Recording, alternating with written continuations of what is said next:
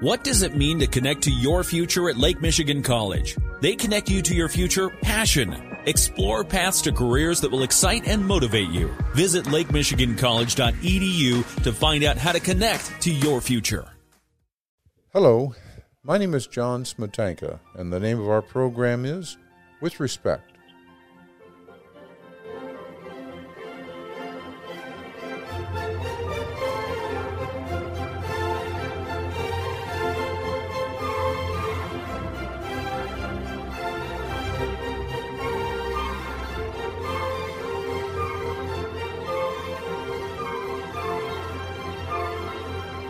Today's guest in With Respect is a fascinating uh, person, a sports writer, a columnist, uh, John Schulian. John was started in, in sports, uh, loving it, and when he was a kid, and has been involved in it much of his life.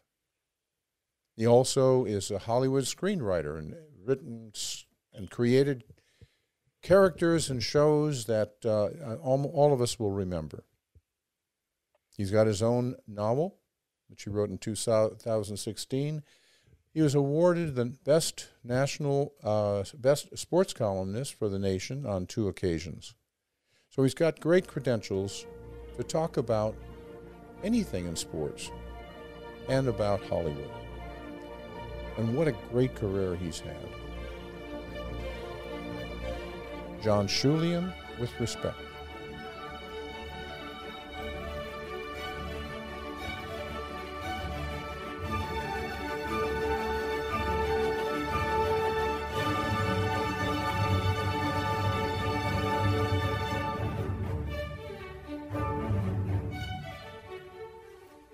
So, John, how are you today? I'm doing well, John. Thank you. John, where are you from originally? I was born in Los Angeles, uh, then lived here until I was 13. Uh, then we moved to Salt Lake City, where I did went to high school and got my undergraduate degree at the University of Utah. Then off to Northwestern for a master's degree in journalism. Uh, then I was in the Army for a couple of years, 68 to 70. And uh, then I got my first serious newspaper job at the uh, Baltimore Evening Sun. May it rest in peace. Yeah, unfortunately, too many of our newspapers, our great newspapers around the country, the same thing could be said: rest in peace. But you, you got an interest in sports. How did that come about? Well, I you know I was a, a kid and I fell in love with baseball. Um, first, I remember going to a. Oh, I lived in L.A. before it was before the Dodgers came here. It was a minor league town with two minor league teams. The the L.A. Angels, who played in old Wrigley Field, which was built to, to model Wrigley Field in Chicago, and the Hollywood Stars, which was my favorite team and we were sitting in box seats one night. I don't know how we got them. We really weren't in that income bracket. But uh, a ball player walked by, a big guy, right-handed pitcher named Red Munger, tobacco chewing, looked over at me and saw this head of white hair and said, "How you doing, Whitey?" And I guess I was sunk from that point on. You know, I was a baseball pitcher when I was in uh, high school, college, and I loved it. I just loved it. And I've tried to express to people why being a part of a, a baseball team and a best baseball game is so uh, powerful. But you were there, you were a player, and you were also an observer. What is it? What is it about baseball that's so that's so attractive? Well, I think the the rhythms of the game hey, you know, when you're a fan, you can sit and talk about old ball players while you're watching a game, you know, with today's ball players uh, unfold in front of you. You know, you can also read the New York Times while you're while you're watching a ball game. Um, it was just a, it's it's a, it was a talkers game, uh, particularly when I excuse me played it as a kid. You know, there were I played high school ball, American Legion ball, uh, amateur league ball, which was against guys who'd played in the minor leagues for a couple of years. I actually played against one guy who pitched for the Cincinnati Reds. right-hander named Ken Hunt. Uh, you know, guys who had been college ball players, guys who just couldn't get it out of their system, um, and, and played for a really good ball club. I mean, the best time, the best summer I ever had was the last year I played baseball. I was 22, and we won the state amateur cha- championship. Um, and we had a terrific ball club. a guy at first base who'd been drafted by the New York Yankees. I never signed with them. He should have. Uh, it just had a, a pitcher who went 8 0. I can still see him throwing his curveball. A kid named John Nordquist. Anyway, it, was just, we had a great, great time. Every, everything was funny. Everything, we played hard and we laughed a lot and drank a lot of beer. you know, it's interesting you mentioned laughing and uh, played hard because I remember when I was playing Legion ball and Pony League and then an amateur ball after that. One of the things my, my mother used to watch all of our games and our, my father as well, and my mother loved the dialogue that went on. Uh, so if we were in the dugout, uh, our guys would be razzing the pitchers and the players, the batters, sometimes whatever. And and she said some of the best humor she's ever heard came out of the mouths of people sitting on the bench or out in the field. Yeah, I remember uh, we, had a pitcher named Art Peterson, and then a phenomenal kid pitcher. But as he got older, he had arm problems. And he was throwing a good ball game for us. So, and he calls me out to the mound and says he's tired. And I'm thinking, you got a like a six run lead. It's the bottom of the third inning, and you're tired. you know, come on. And our, our our manager, big guy named Steve Shafbach, great character, comes trotting out. He says, "What's the matter?" And Art says, "I'm tired." And Shafbach looks at him and says, "John will tell you when you're tired." Pats him on the shoulder and went back to the dugout. Were you the catcher? Yeah that you know they talk about the catcher as uh, wearing the tools of ignorance, the the mask and the and the the protect chest protector and whatever, and but I remember the catchers that I and I was a pitcher. I remember the catchers that I had were some really tough guys, and and they they did just what you said. They would come out and say, "Are you crazy? What are you doing here?" I remember one time uh, a catcher came out to me and didn't like that I wasn't throwing hard enough, and he said, "Stop it! You know, you can throw. Get get your well, get your tail in gear, and throw the damn baseball." And I thought, "Yes, sir. Yes, sir." yeah, I had a few discussions like that when I was catching. Yeah. Well, let me ask you this: um, You, as a catcher, did you play anything else? Any other positions?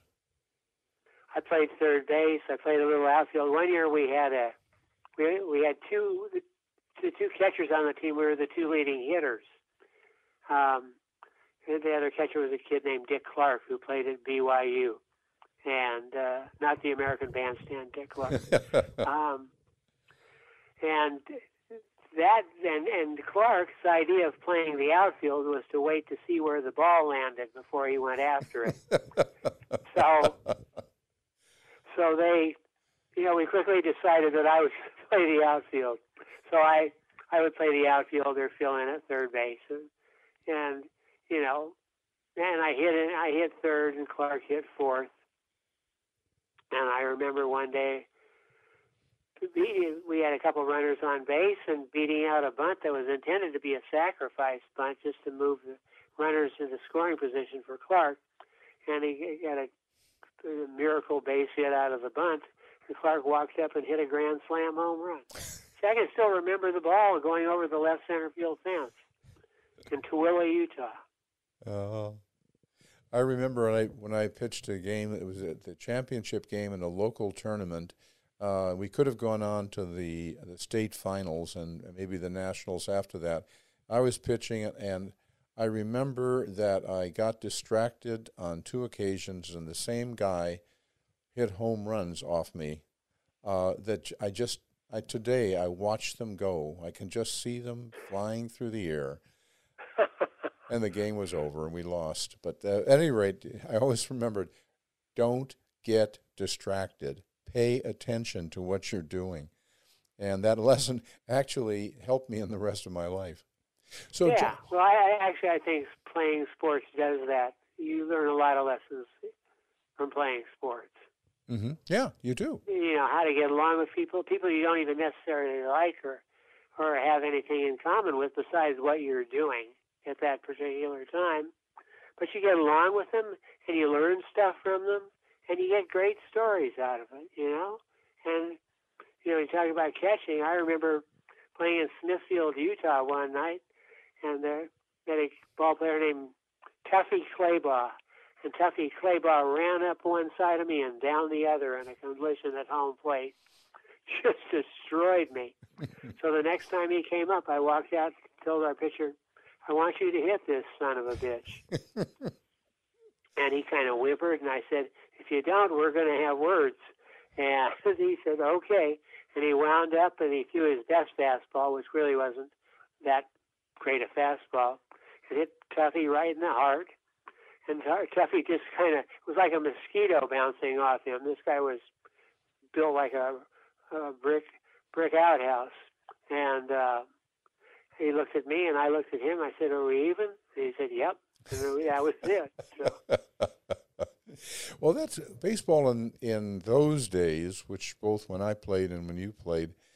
Uh, it was a not a nicey nice game. I mean, you, there was some tough things that happened. Uh, just you talked about beating somebody or hitting them in the chest, but and or running somebody running you over. Uh, I remember we were playing a, go- a, game later. It was a church league for pity's sakes, and and our pitcher um, uh, was uh, running down the base, and the the pitcher for the other side, a great big guy, went over and tackled him. He just tackled him. Oh my! All right. and later on, one of the people in the stands said to me, uh, "Is this is this part of the game? Is this is this tackling and beating up people? Is this part of it? Is you know something missed here?" And but it, but it was rough, you know, at times. Yeah, yeah. But um, but you, I, I remember playing against a guy who had been just been in the big leagues a couple of years before, a guy named Sonny Robertson, who was a shortstop. And I was on first base, and somebody hit a ground ball to the second baseman. The second baseman threw it to Sonny, who was coming across the bag, and he threw underhand. And if I hadn't hit the dirt, he would have taken my teeth out. and I and I met him years later, and I recalled the play for him. He didn't remember the play, but he just said, you know, that's the way we played in pro ball. And he said, I shouldn't have been doing that. But it, but it was, you're right. It was a t- it was a hard game played by hard guys. Well, you know, there's other things, other sports that you got involved in. That you, uh, I understand that you played some basketball. No, no, I never. I mean, I could shoot pretty well, but that was about. But I, I was not a basketball player. I played a little football in high school, and uh, but baseball was my sport. When did you start writing about it? Um, probably when I when I went to work in newspapers. I started off as a city side reporter in Baltimore, so it was hard to write about baseball when you're covering a water and sewer meeting. Um, but I, you know, I I would find ways to do it, and uh, but then you know, but the the first big league game, I you went, my first on the road assignment for the Washington Post when I went to work as a sports writer there was uh, a, a weekend series between the Tigers and the Baltimore Orioles, who were in the hunt for a, a pennant in uh, 1975, and you know, uh, and and and it was great. It was well, the Orioles were a dream because it was the best clubhouse to work, full of bright guys who talked and, and were insightful and smart and funny. And they had Earl Weaver managing them, who was just a piece of work, just a classic. never uttered a sentence that didn't have at least six profanities in it. We're going to take a break right now, John, and and uh, when we come back, I would like to talk about the sport that uh, sort of made you famous, which is boxing. okay. Uh, this is John Smetanka run with respect, and we're talking to John Schulian, nationally syndicated columnist at one point in his life for the Chicago uh, Sun Times, uh, twice awarded uh, best sports columnist in the country, and is now um, not resting on his laurels. He's out in Hollywood and writing scripts for famous movies and plays, I should say. So, we'll be right back.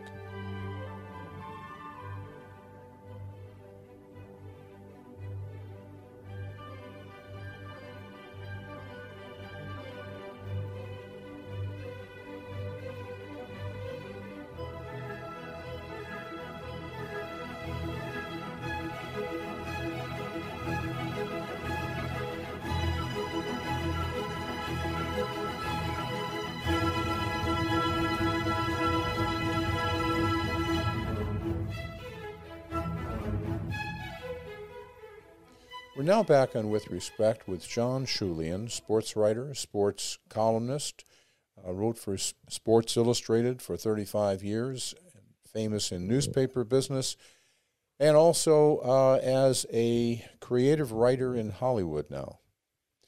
Uh, this is John Smetanka on With Respect. John, when we left off, I, I teed this up. You acquired a fascination with the world of boxing. And how did that happen? Well, uh, my introduction to boxing came through the, the father of a friend of mine, uh, a guy named Jack McCarthy. Jack McCarthy was many things in Salt Lake City. He got us all summer jobs with the county parks department, mowing lawns and putting in sprinkler systems and fences and stuff like that. And he ran a card game in the back of a saloon called the Green Parrot. And he managed fighters and and had a gym and a and a and a trainer named Chappie. It was all it was all out of a movie, you know. Um, and one of the fighters Jack had was a pretty good middleweight in the fifties, named uh, Milo Savage, who he'd gotten out of the Iowa Iowa State Penitentiary. Um, so you know, right away you're weaving a spell with these kinds of guys. And then when I went off to write sports, I, you know, I, I always raised my hand for boxing. And the first, I, I made my bones at Sports Illustrated by writing a boxing story. Uh, they told me to send five ideas to the, the, the woman who was the editing the freelance writers there. She was a woman named Pat Ryan, who was just one of the great people in my in my life and my career. She just helped me immeasurably. And she liked the idea about the boxing promoter who had a gym over a strip joint. And this was in Baltimore, Maryland, where there was a three block section of town on East Baltimore Street called the Block and it was nothing but strip joints and dirty bookstores and a tattoo parlor run by Tattoo Charlie and Polock Johnny's Polish Sausage Emporium, which was you could live on uh, Polak smothered in chili. Uh, there was just uh, it was a great place. So anyway, I wrote the piece and and and really caught the attention not only of Pat Ryan and started my relationship with uh, Sports Illustrated for all those years. Always as a freelancer, I had a contract for a number of years and did pieces for the magazine periodically. But the sports editor at the Washington Post, a guy named George Solomon, saw the piece and liked it, and that was that sort of prompted him eventually to give me a call and talk to me about going to work at the Post when you, I sort of digressed well, from boxing there. So. Well, you, that's that's fine, but we have to, we got to uh, track your life too. When you go to the Post uh, as a sports writer, um, it wasn't just all about boxing. Oh no, I did everything there: basketball, football, um, you know, uh, boxing. Um, you know, I wrote, I wrote a lot of features. Um, wrote a period columns occasionally, uh, but mostly takeout, what we call takeouts, long features.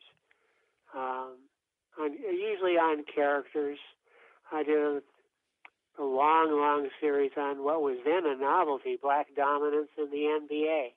David Dupree, who was the who covered the Washington Bullets for us, uh, and I did that series together. And then I did one on the pro football mentality. Um, just you know, all just we always had, hustled and you know and did what we hoped was good work. How many how many uh, characters uh, do you stick in your memory as being really unique and, and great to write about? What? All of them. All right. I mean, I'll give you an example. All right. There was a kid named Johnny Lira, fought out of Chicago, lightweight. Um, just a great kid. When he was 17 years old, he was the only white kid on the D tier in Cook County Jail. He was accused of attempted murder. And some gang kid came up to him and tried to pick a fight with him. But before the guy could pick the fight, Johnny had already hit him over the head with a mop handle, jumped on top of him, and beat him half to death before they could, the guards could pull him off the, the kid. And after that, all the gang kids said, "Stay away from the little red-haired kid. He's crazy." and, and Johnny was Johnny was in and out of trouble with the law. He was the world's worst jewel thief. He was in a million street fights. Um, and but finally, there was a judge named Marvin Aspen. He became a federal judge eventually in Chicago. I remember him very well and he he liked he saw something in Johnny, and he said, "I'm going to give you one last chance. If you screw this up, you're gonna you're gonna spend a lot of time in jail for the rest of your life." And Johnny cleaned his act up, uh, and years later, um, we, I was I forget what we were talking about. Well, my mother had died. My my father had passed away about seven years before. Then my mother died.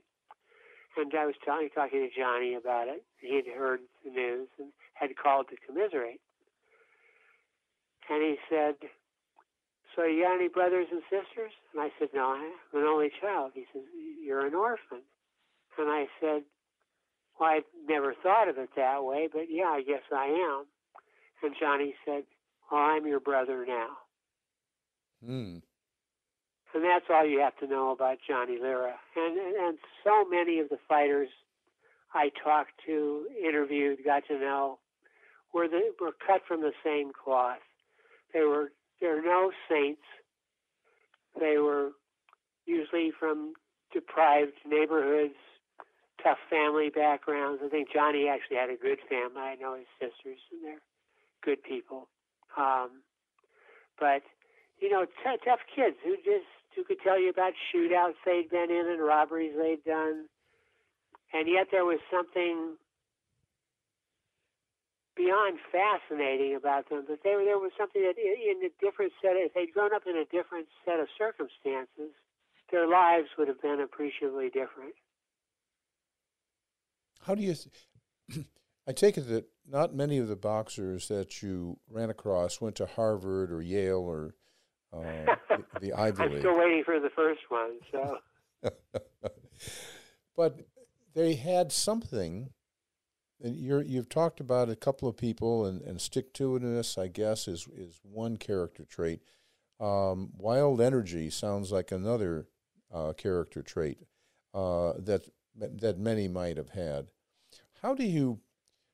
How would you uh, uh get through to that person? I mean, to talk them. You want to go up and you say, "Hey, Charlie, tell me about your life," and are they going to just bounce right out and tell you what, uh, how they, their family and, and all their ups and downs, or do you have to spend some time getting uh, closer to them?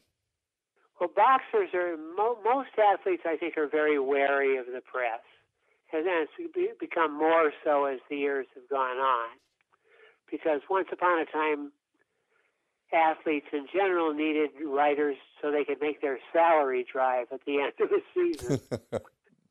um, but boxers, if you walk into a gym with a notebook in your hand or a tape recorder, you're there. You're going to find a friend because they all have stories. They all talk. They, you know, even even the, the like the worst people I met in box in sports were also in boxing, but they were usually promoters and managers. Oh. And Don Don King being and Bob Arum being foremost among them. What were they? What was and, Don King like? Oh, he was a classic. I mean, he was a great character. He he did I think six years for manslaughter. Uh, he, he was a numbers boss in Cleveland, and he kicked one of his numbers runners to death. Um, and uh, got out.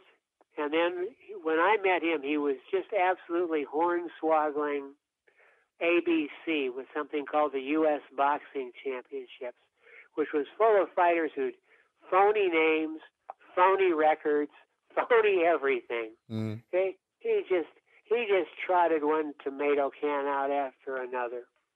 It was and he and was shameless about it there was a pamphleteer who sold his his uh, his newsletter outside Madison Square Garden on fight nights. A guy who called himself Flash Gordon, and Flash was the first guy to write about King and his corruption know, the in the uh, in the uh, in the underground of boxing. And then I followed his lead and did my own reporting, and and wrote about the, the tournament in my column in the Chicago Daily News. And so King was putting on a one of his televised Sunday afternoon fights um, at his uh, at his alma mater, the Marion, Ohio Correctional Institution. And he walks up to me before the fight. He's got his big pinky ring. I mean, big pinky ring, and a big cigar. He comes up to me, he puts out his hand to shake, and he says, "John Schulian, you're trying to cut my nuts off. and just laughed. We shook hands and he walked away. The man was bulletproof. Uh,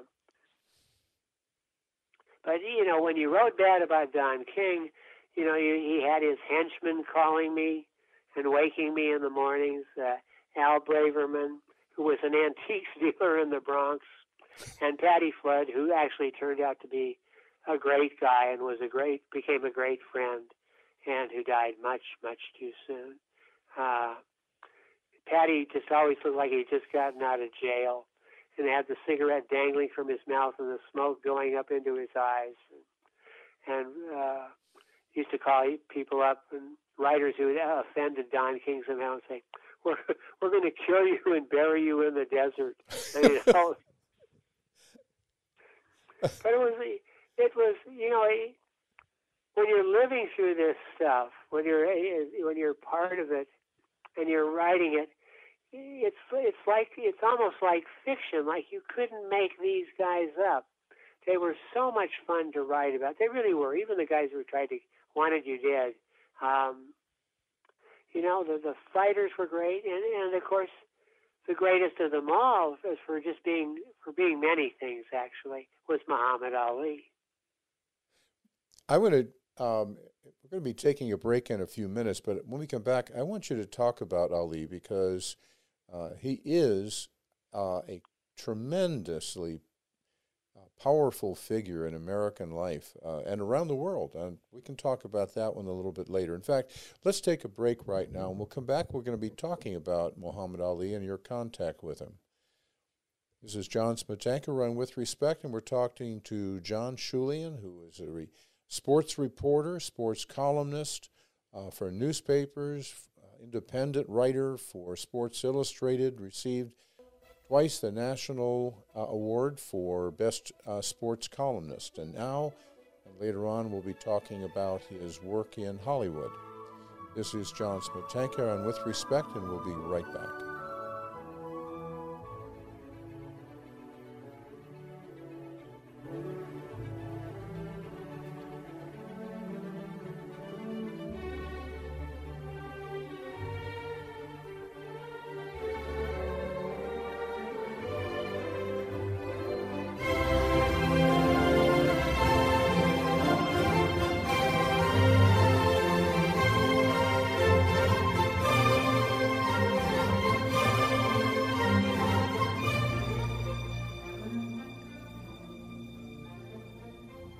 Now back on With Respect with John Schulian, sports columnist extraordinaire, uh, sports writer, and an observer of sports, sportsmen, and oddballs.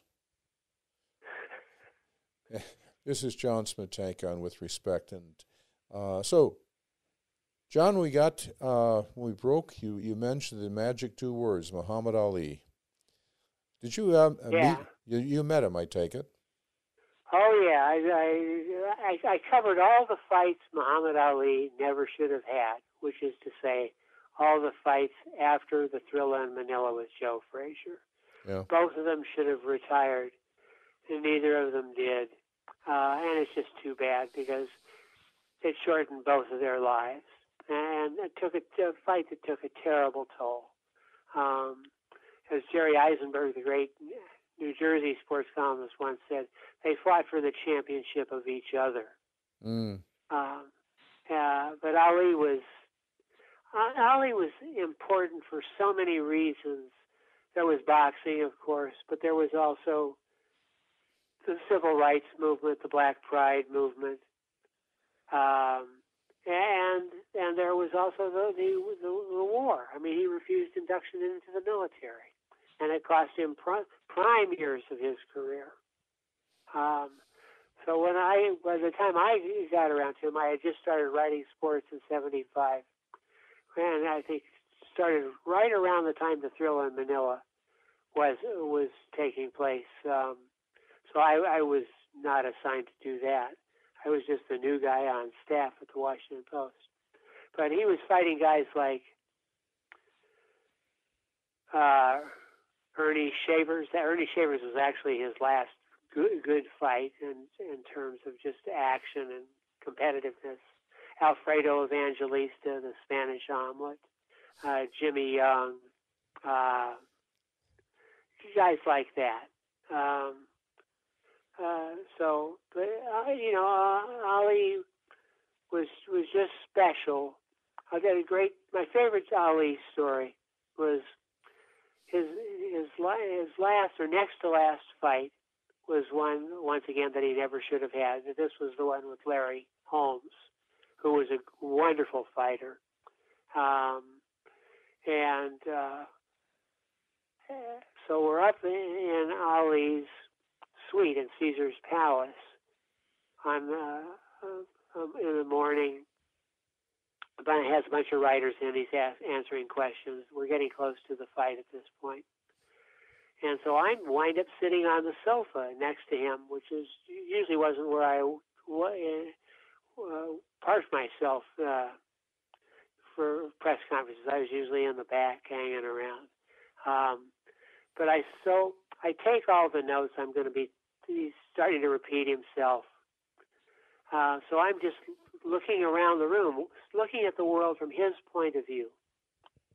And suddenly a large hand appears in front of my face, and he could make this uh, sound like a cricket by rubbing his thumb and forefinger together. And he does that, and I look over at him with a start. And he waves his finger under my nose and says, "Pay attention, white boy."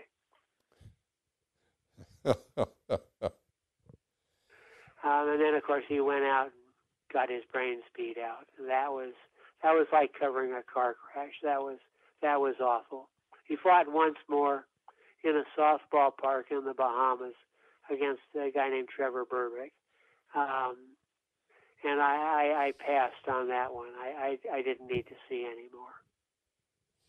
Did you see him afterwards? That is, uh, as he uh, had after he had retired, uh, he still was a powerful figure. And then I'm going to say uh, what the local take on on uh, Muhammad Ali was. But did you see him after his last fight, and you know, try to see what happened? No. Um, you know, I you know I would talk to people about him. I would talk to Angelo Dundee periodically. It was his manager. Um, his manager. His and tra- his trainer. Trainer. And uh, and Angelo was a ter- terrific guy. Um, and really cared about Ali. And then I think went the distance with him only because he didn't want to see him being handled by anybody who didn't care about him. And believe me, there were plenty of leeches around who would have jumped at the opportunity.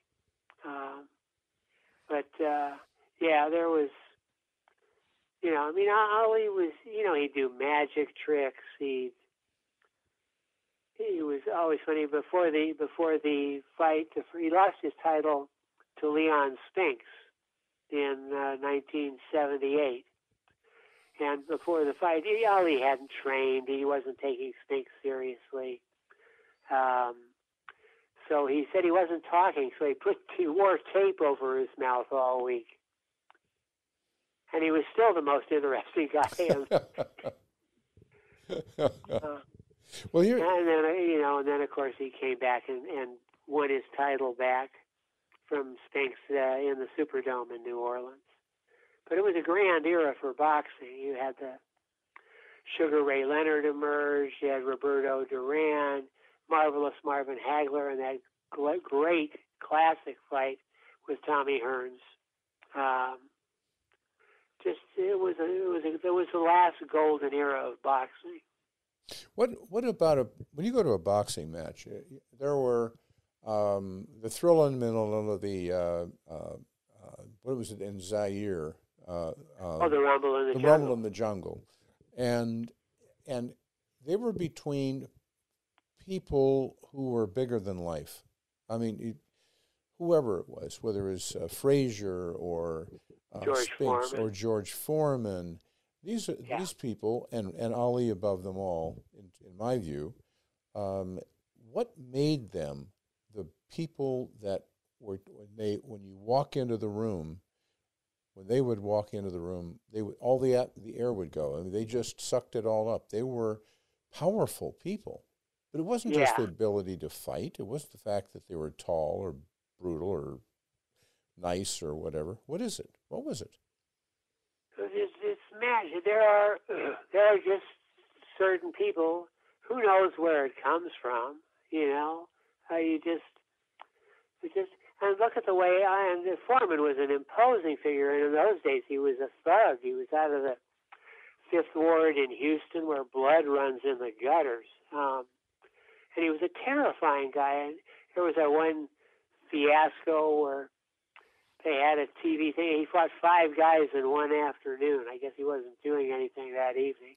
Um, but Ali just won Zaire and the Africans over by they just by the he taught them all to, to chant Ali Boumaye, which means kill him, Ali. so he had all the natives in Zaire on his side before a Foreman ever showed up. And there was and George Plimpton wrote about about about that fight, the, the rumble in the jungle, and all the circumstances surrounding it.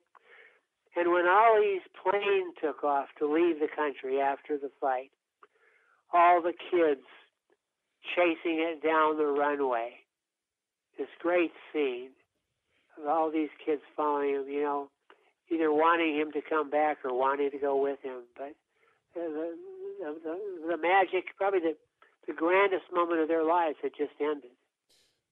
He was uh, he and, and his family lived here in in uh, Michigan, southwestern Michigan, where I'm right. talking from, and and uh, his he had a mansion, but it was not, you know, they're not the typical thing, but he was a part of our community in ways that just stunned you when you when you figure when you found out what he was doing. He would just drop into a school or a police department and just say, "Hey, can let's have a cup of coffee," or I remember I my only contact with him directly was uh, I was standing in line one day at a car wash and I was waiting to to pay for my car being washed and I was in a line. There were several people ahead of me and and I was reading a book and I all of a sudden I heard somebody say hey champ uh, how you're getting your car washed too?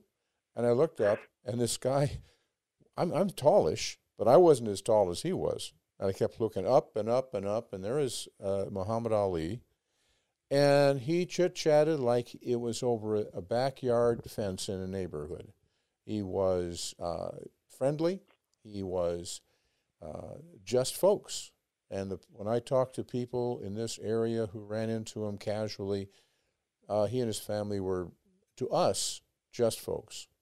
Yeah, he was good. He was magic with children. Oh He yeah, could- he was. He loved kids. They loved him instantly. You know, it was just because he had that wonderful. He's a great-looking man, but he could make all the funny faces with his eyes going wide. He'd pull a silver dollar out of their ear. He he just he would just mesmerize them, and it would take him, you know, a minute. yeah. When uh, my brother was uh, c- coming on a plane back from Washington to South Bend, Indiana, uh, he got on the plane, and once again he was uh, quiet. It was a time um, probably after 2001, and everybody was somewhat on edge getting on a plane. And he got on, and he was he was reading his newspaper, and he heard a woman say, without looking up, he, she she said, "All right, Muhammad, sit down right now." And and my brother thought, "Uh oh, this is not good." So we looked up, and Muhammad was Muhammad Ali. So the plane took off, and after everybody was uh, allowed to get out of their seats, uh, he stood up and he started doing magic tricks for Yeah. the for the people in the audience. I mean, in the in the plane, it was great. He never forgot he- it. He never, my brother never forgot that encounter with Muhammad Ali. Talked to him after Yeah. they got off the plane. Fascinating person. Yeah. No, he was. One great airplane story, very short one. So they're flying to Manila for the Thrilla, and Ali is on the plane, or on the plane with Ali, rather, is a wonderful writer from Sports Illustrated named Mark Kram, who's whose story on the Thrilla in Manila is probably is perhaps the greatest boxing story ever read written and, and, and one of the greatest sports pieces in general ever written. And Mark Kram was a, a poet masquerading as a sports writer. And but Mark Kram did not like to fly, so for the whole flight, Ol- Ollie would peek back over his seat at Kram, who was sitting behind him, and say, "Oh, Mark Kram, be careful. We're going to go down. We're going to go down."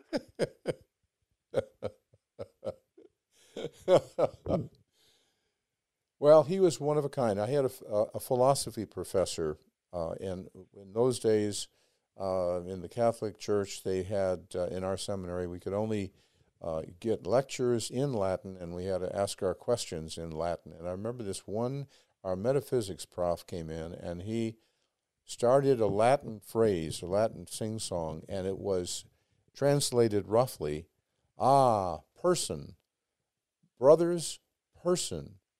It's the greatest thing you can have. And who is the best person in the whole world? It is Cassius Clay. This was back before he became a Muslim. And he just would, his eyes would light up. And, and this Catholic priest talking in Latin was mesmerizing, talking about his, his idol, Cassius Clay. And it's just remarkable character in life. Remarkable. But you met other people, um, and you talked about Frazier. Did you other other fighters? Did they? Uh, you talked about Sugar Ray Leonard was a great fighter. Um, what make made these people great? What made people them great as boxers Well- or as humans? Excuse me, I didn't hear the last part of that. What as as boxers or as human beings? What makes these Uh, well, I don't great? want to overrate them as human beings. They all had flaws. Believe me, Ali certainly had his his flaws. Yeah, And and one thing every great fighter shares, maybe even some fighters who are not so great, is a killer instinct. There's there's a you have to have a mean streak to be a fighter, and you have to have a. And Ali did some things where he he really humiliated some of the people he fought. Floyd Patterson in particular, because Floyd Patterson wouldn't call him by his Muslim name. He called Ali Cassius Clay. oh, Um, and Ali just pillaged him and said, What's my name now? What's my name now? Um, so you have to be be aware of you know, we we tend to really deify Ali, and he was, I think he was a fascinating guy and and a, a and a good human being at heart. Uh, but he did have his moments. So I think when you talk about what lifts these guys, um, look at the Sugar Ray Leonard fight with uh, with with Tommy Hearns. Hearns had Leonard beat, I believe, three times, three different times in that fight, and each time Leonard came back and and and got a, got the upper hand until A won the fight. Um, and that's a question of heart, I think. That Leonard's heart, Leonard had a great fighter's heart. Um, he was, you know, a, a guy who was made up of like different parts of great fighters. He was a student of boxing history, so he'd borrow this move from Sugar Ray Robinson, including and also borrowed his name, um, and and this move from somebody else, and then voila, you have Sugar Ray Leonard. Uh, but so there's there's an intellectual. You might not think it, but there is an intellectual uh, side or element to boxing. But uh, but you know when it comes right down to the primal uh, aspect of it, it, it becomes about heart. And you look at at uh, at Ali and Frazier in Manila. I mean, they were both dying in the ring. They were not going to quit until Eddie Futch, who was working, a great guy, who was working Frazier's corner, said, I can't let you go out again for the I can't let you go any farther. I, I love you too much for that. And Ali was sitting in his corner and he was ready to quit. And finally, you know, and Dundee said, Don't quit. Just like Dundee had said, Don't quit to him all those years before when Sonny Liston had some foreign substance on his glove and it got, got on in Ali's eyes and he's yelling, I can't see, I can't see, stop the fight. Um, and uh, you know, and and Dundee said, "The, the hell with that! You're going to keep going to push you out there. You're going to win this fight."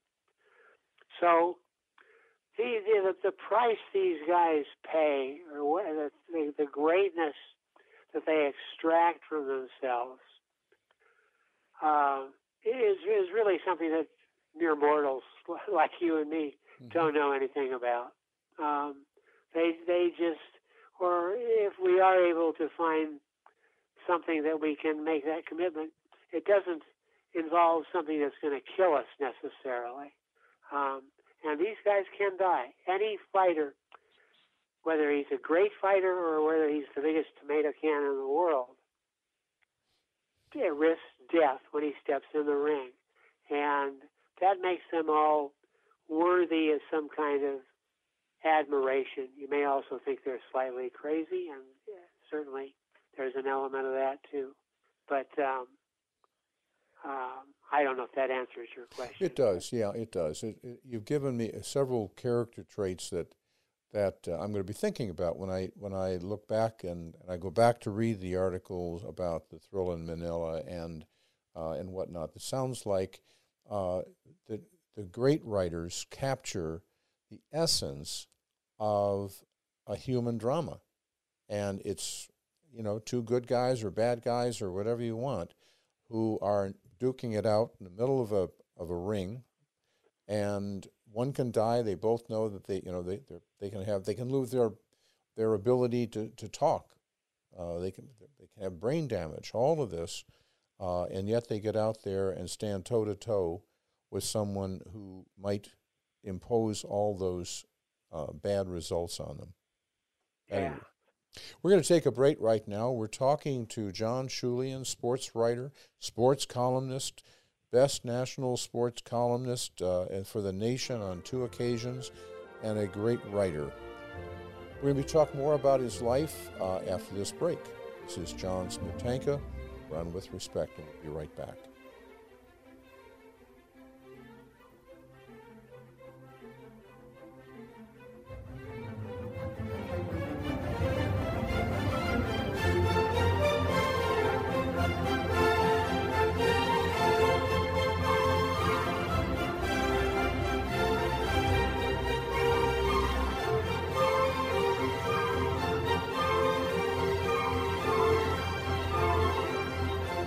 Back on With Respect with John Schulian, who is a sports writer, sports columnist, uh, writer of fascinating stories about fascinating people. Not necessarily uh, all saints, uh, but not necessarily all sinners.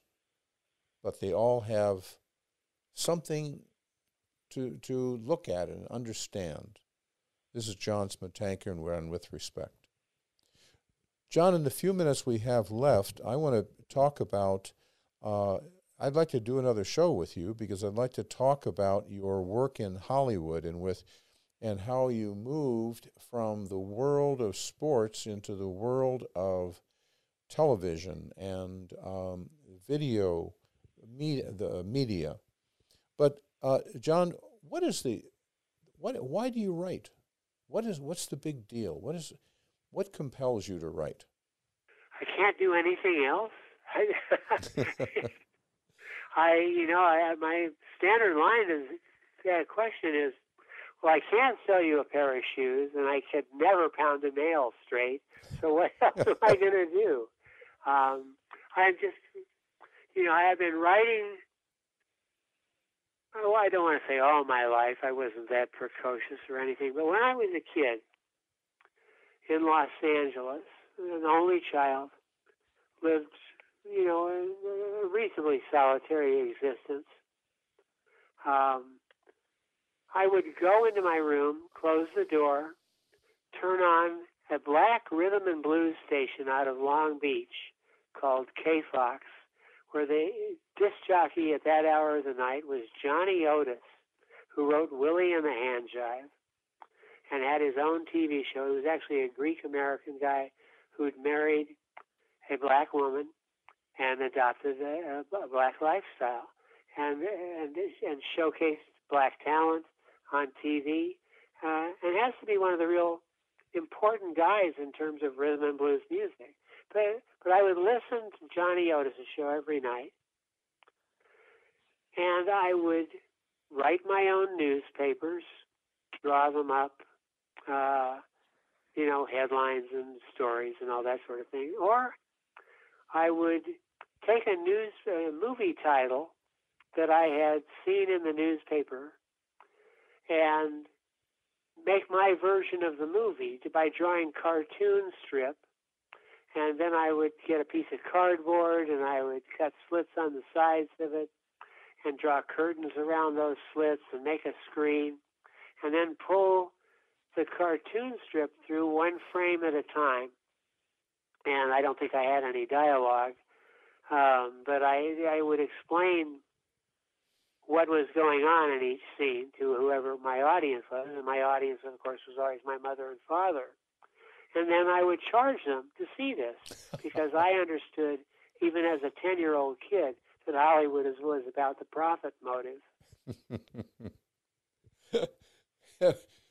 this this uh, this reminds me. Uh, we had a uh, a, a, recent uh, guest, Peter Osnos, worked uh, wrote for many years, and now is a, was a publisher of of books for the New York Times. He was a writer, but wrote books of, by the presidents, or pardon me, didn't write them. He edited them and published them. But at any rate, he said something which I found very interesting and challenging. He said, "You ever you have to sit down and write your story." About your life. And I said, Well, yeah, I don't have time. He says, No, you have time. One page a day about your life.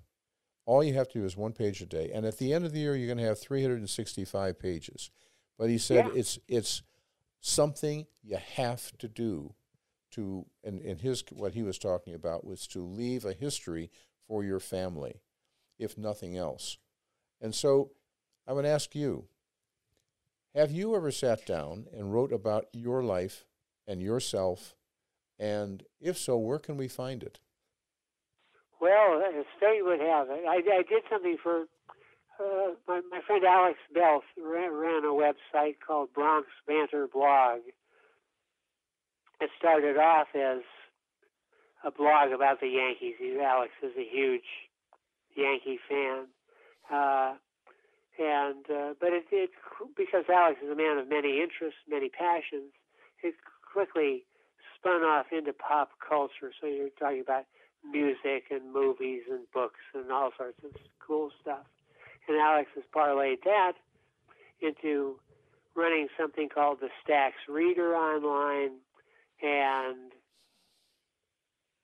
um, uh, he's he runs Esquire Classic, and he's an arch. Uh, he's become a great archivist of journal journalism, literary journalism in particular. And uh, so at one point he asked me to do a Q and A about my life, and then uh, it, uh, he would give me the question, and I would write my answers because I've never really been able to talk at great length make any sense, which is why I feel great sympathy for you, John. Um, uh, but but I did write something that's, that's online. It's called From Ali to Xena. Uh, you, we've discussed Ali here today, and Xena, of course, is Xena, the warrior princess who uh, paid for the house I'm living in. Um, and I was one of the creators of that old girl. Um, and, and, in, and in Ali Xena, I, I sketch out my, my life story such as it is. John, um, we're going to have you back because uh, I do want to talk about the Hollywood aspect of your life, and we just don't have uh, seven hours to to capture everything that you've done. Uh, I will tell you one uh, story. There was a lawyer um, locally here who I once asked him. I said, uh, "I'll call him Charlie. Charlie, why is it that you became a lawyer?" And he looked at me with deadpan eyes and sort of tilted his head, and he said, "Well." By process of elimination, I found out I couldn't do anything else. And that basically expressed how he became a lawyer. And yeah. what I'm struck by are there are so many people who do, in fact, try so many different things. And this is another thing I want to talk about in our next show is we people, most of us, uh, poor mortals, when we're marching through life, we march on a zigzag, not in a straight line. We go to this, we go to that, we go up, we go down, we have uh, marriage, divorce, illness, uh, orphan, uh, all those things. And the zigzag, sometimes we think about ourselves and say, oh, if I had only gone on a straight line, I'd be so much farther ahead. And I found out I don't think that's true. I think it's the zigzags which make you interesting. I, I, I couldn't agree with you more. I think that you know, there's there's something about wanting to see what's on the other side of the hill. You know, and if you have to fall out of line to go see what what it is, so be it. Mm-hmm. John, thank you very much for joining us on With Respect, and I look forward to doing another show with you. We'll talk about lots of interesting people and uh, and your role in uh, not only sports but in television and and um, maybe some movies, and certainly a, a, a novel. This Sounds good, John. I look forward to it. This is John Smetanka. We've been talking to John Schulian, a sports writer, sports columnist for multiple media outlets, and is a very fascinating observer of human nature. Uh, this is John Smetanka run with respect. And remember, until next week, our motto if you show respect to other people, they will show respect to you.